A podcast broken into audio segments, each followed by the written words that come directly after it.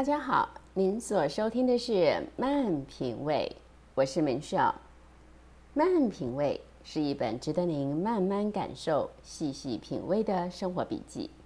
欢迎您每周一晚上十一点钟上线收听《慢品味》。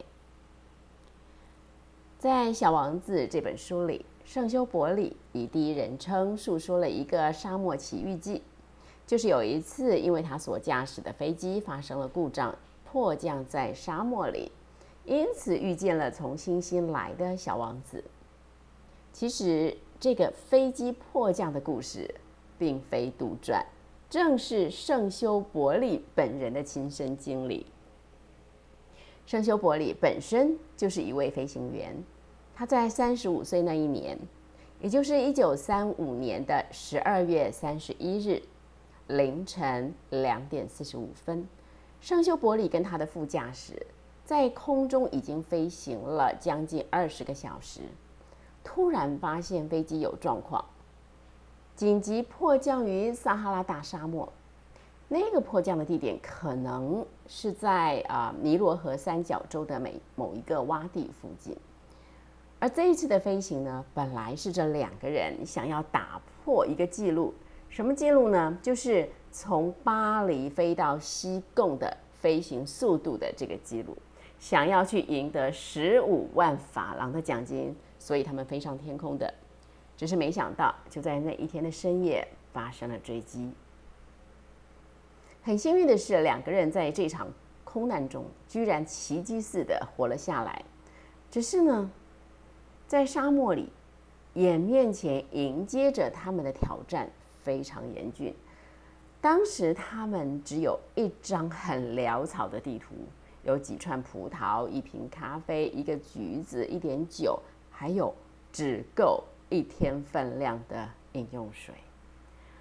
结果呢，在这个沙漠酷暑下，没多久，两个人就看到了海市蜃楼，出现了越来越逼真的幻觉。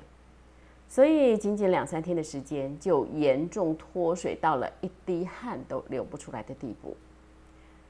那好家在啊，最后在第四天极度危险的这个生死关头，有一个贝都因人骑着骆驼刚好经过，发现了这两个已经在垂死边缘的人。当时经过紧急补水以后，总算是救了两个人的性命。那真是感谢上帝，他们生还了，要不然就没有这一本脍炙人口的经典作品了。嗯，我们上次聊到这个小王子啊，在某一个星球上遇到一位企业家，那透过几句很简单的对话，帮助我们思考了生命中目的跟目标的关系，提醒我们凡事要先问为什么，不要追求目标却忘了目的，因为目标只是手段。目的才是我们真正的渴望。那今天我们就跟小王子一起去到小王子离开他的 B 六一二行星之后所造访的第一个星球。在这个星球上呢，住着一位国王。在这个国王的眼中，所有的人都被简化成为他的臣民。那既然是国王嘛，理当得到所有臣民的服从。权威被尊敬是他最基本的坚持，所以他没有办法忍受别人违抗他的旨意，没有办法接受他不被认同。所以这位国王啊，所做的每一件事情，都在让自己所发出来的命令是可以被接受、被遵守的。似乎在他的信念中，如果我的命令不被认同，就等于直接撼动了我国王的地位。哦，那还得了！所以，当他发现有人没有办法认同他的时候，他会不断的折中退让，修改他的命令，直到他发出来的命令是被服从、被遵守的，这样可以确保他的地位跟身份。举个例子来说吧，当这个小王子啊，因为长途跋涉太累了，在国王面前呢，忍不住打了一个哈欠，国王就说。在国王面前打哈欠很不礼貌，我不允许你这么做。小王子立刻说：“对不起，对不起，我实在忍不住。我来到这里一路上都没有睡觉。”这个国王就立刻改口说：“哦，哦，那我命令你打呵欠，来吧，再打一个呵欠，这是命令。没想到小王子涨红了脸，嗯，对不起，我我我我我不会，我不会硬打哈欠。国王又立刻改口说：“啊，嗯，那那我命令你，有时候打哈欠，有时候不打哈欠。”对国王来说，维护自己的权威显然很重要。所以啊，任何时刻啊，只要出现可以彰显他身份跟权威的机会，他绝对不会放过的。比如说这个小王子啊，在国王面前站久了，很疲倦啊，就问国王：“我可不可以坐下来？”国王立刻说：“我命令你坐下。”后来啊，小王子要告别国王，离开这个星球的时候。国王用了很多的理由，想要说服小王子留下来。那小王子不想让国王伤心呢，就给了国王一个建议。那这样子，你可以命令我在一分钟之内离开嘛，对吧？可是，当小王子提出这个建议的时候，当下呢，国王没有回应。这小王子迟疑了一下，嗯，叹一口气，决定就走了。这国王看见小王子要走啊，情急之下立刻又下了一个命令：“嗯，我命令你担任外交使节，反正就是无论如何都要让自己的命令是被认真遵循的。”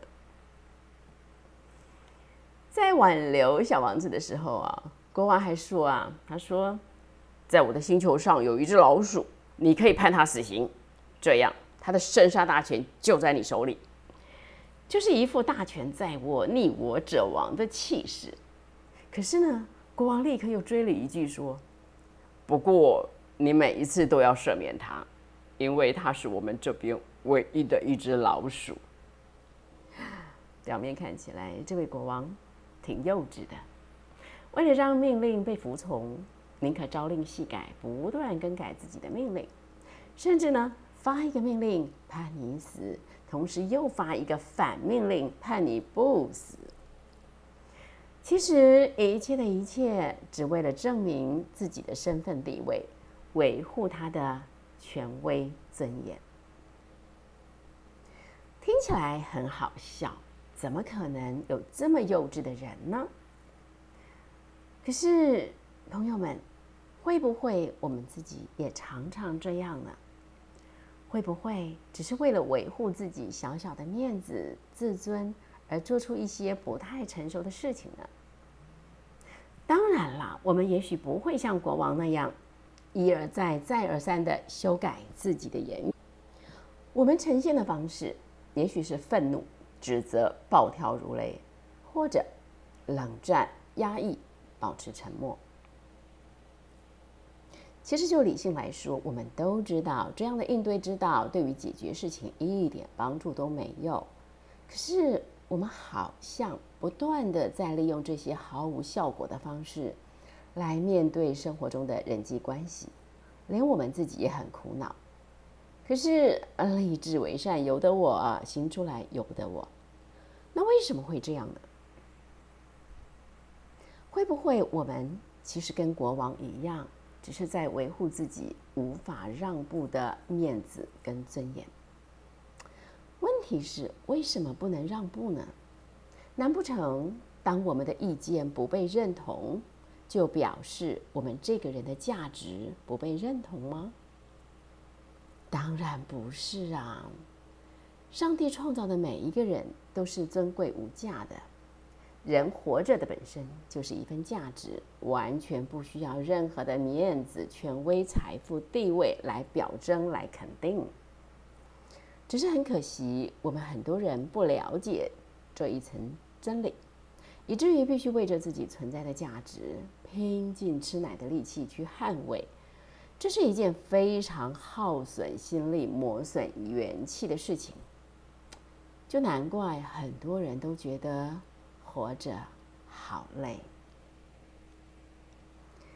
有一句英文的谚语是这么说的：“Your presence is the best present。”你的存在就是最好的礼物。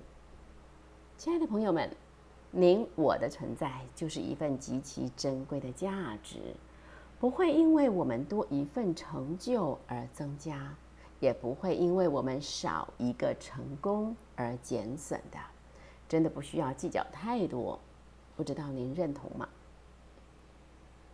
下一集我们将继续从国王的身上看见自己，我们会继续往下探索。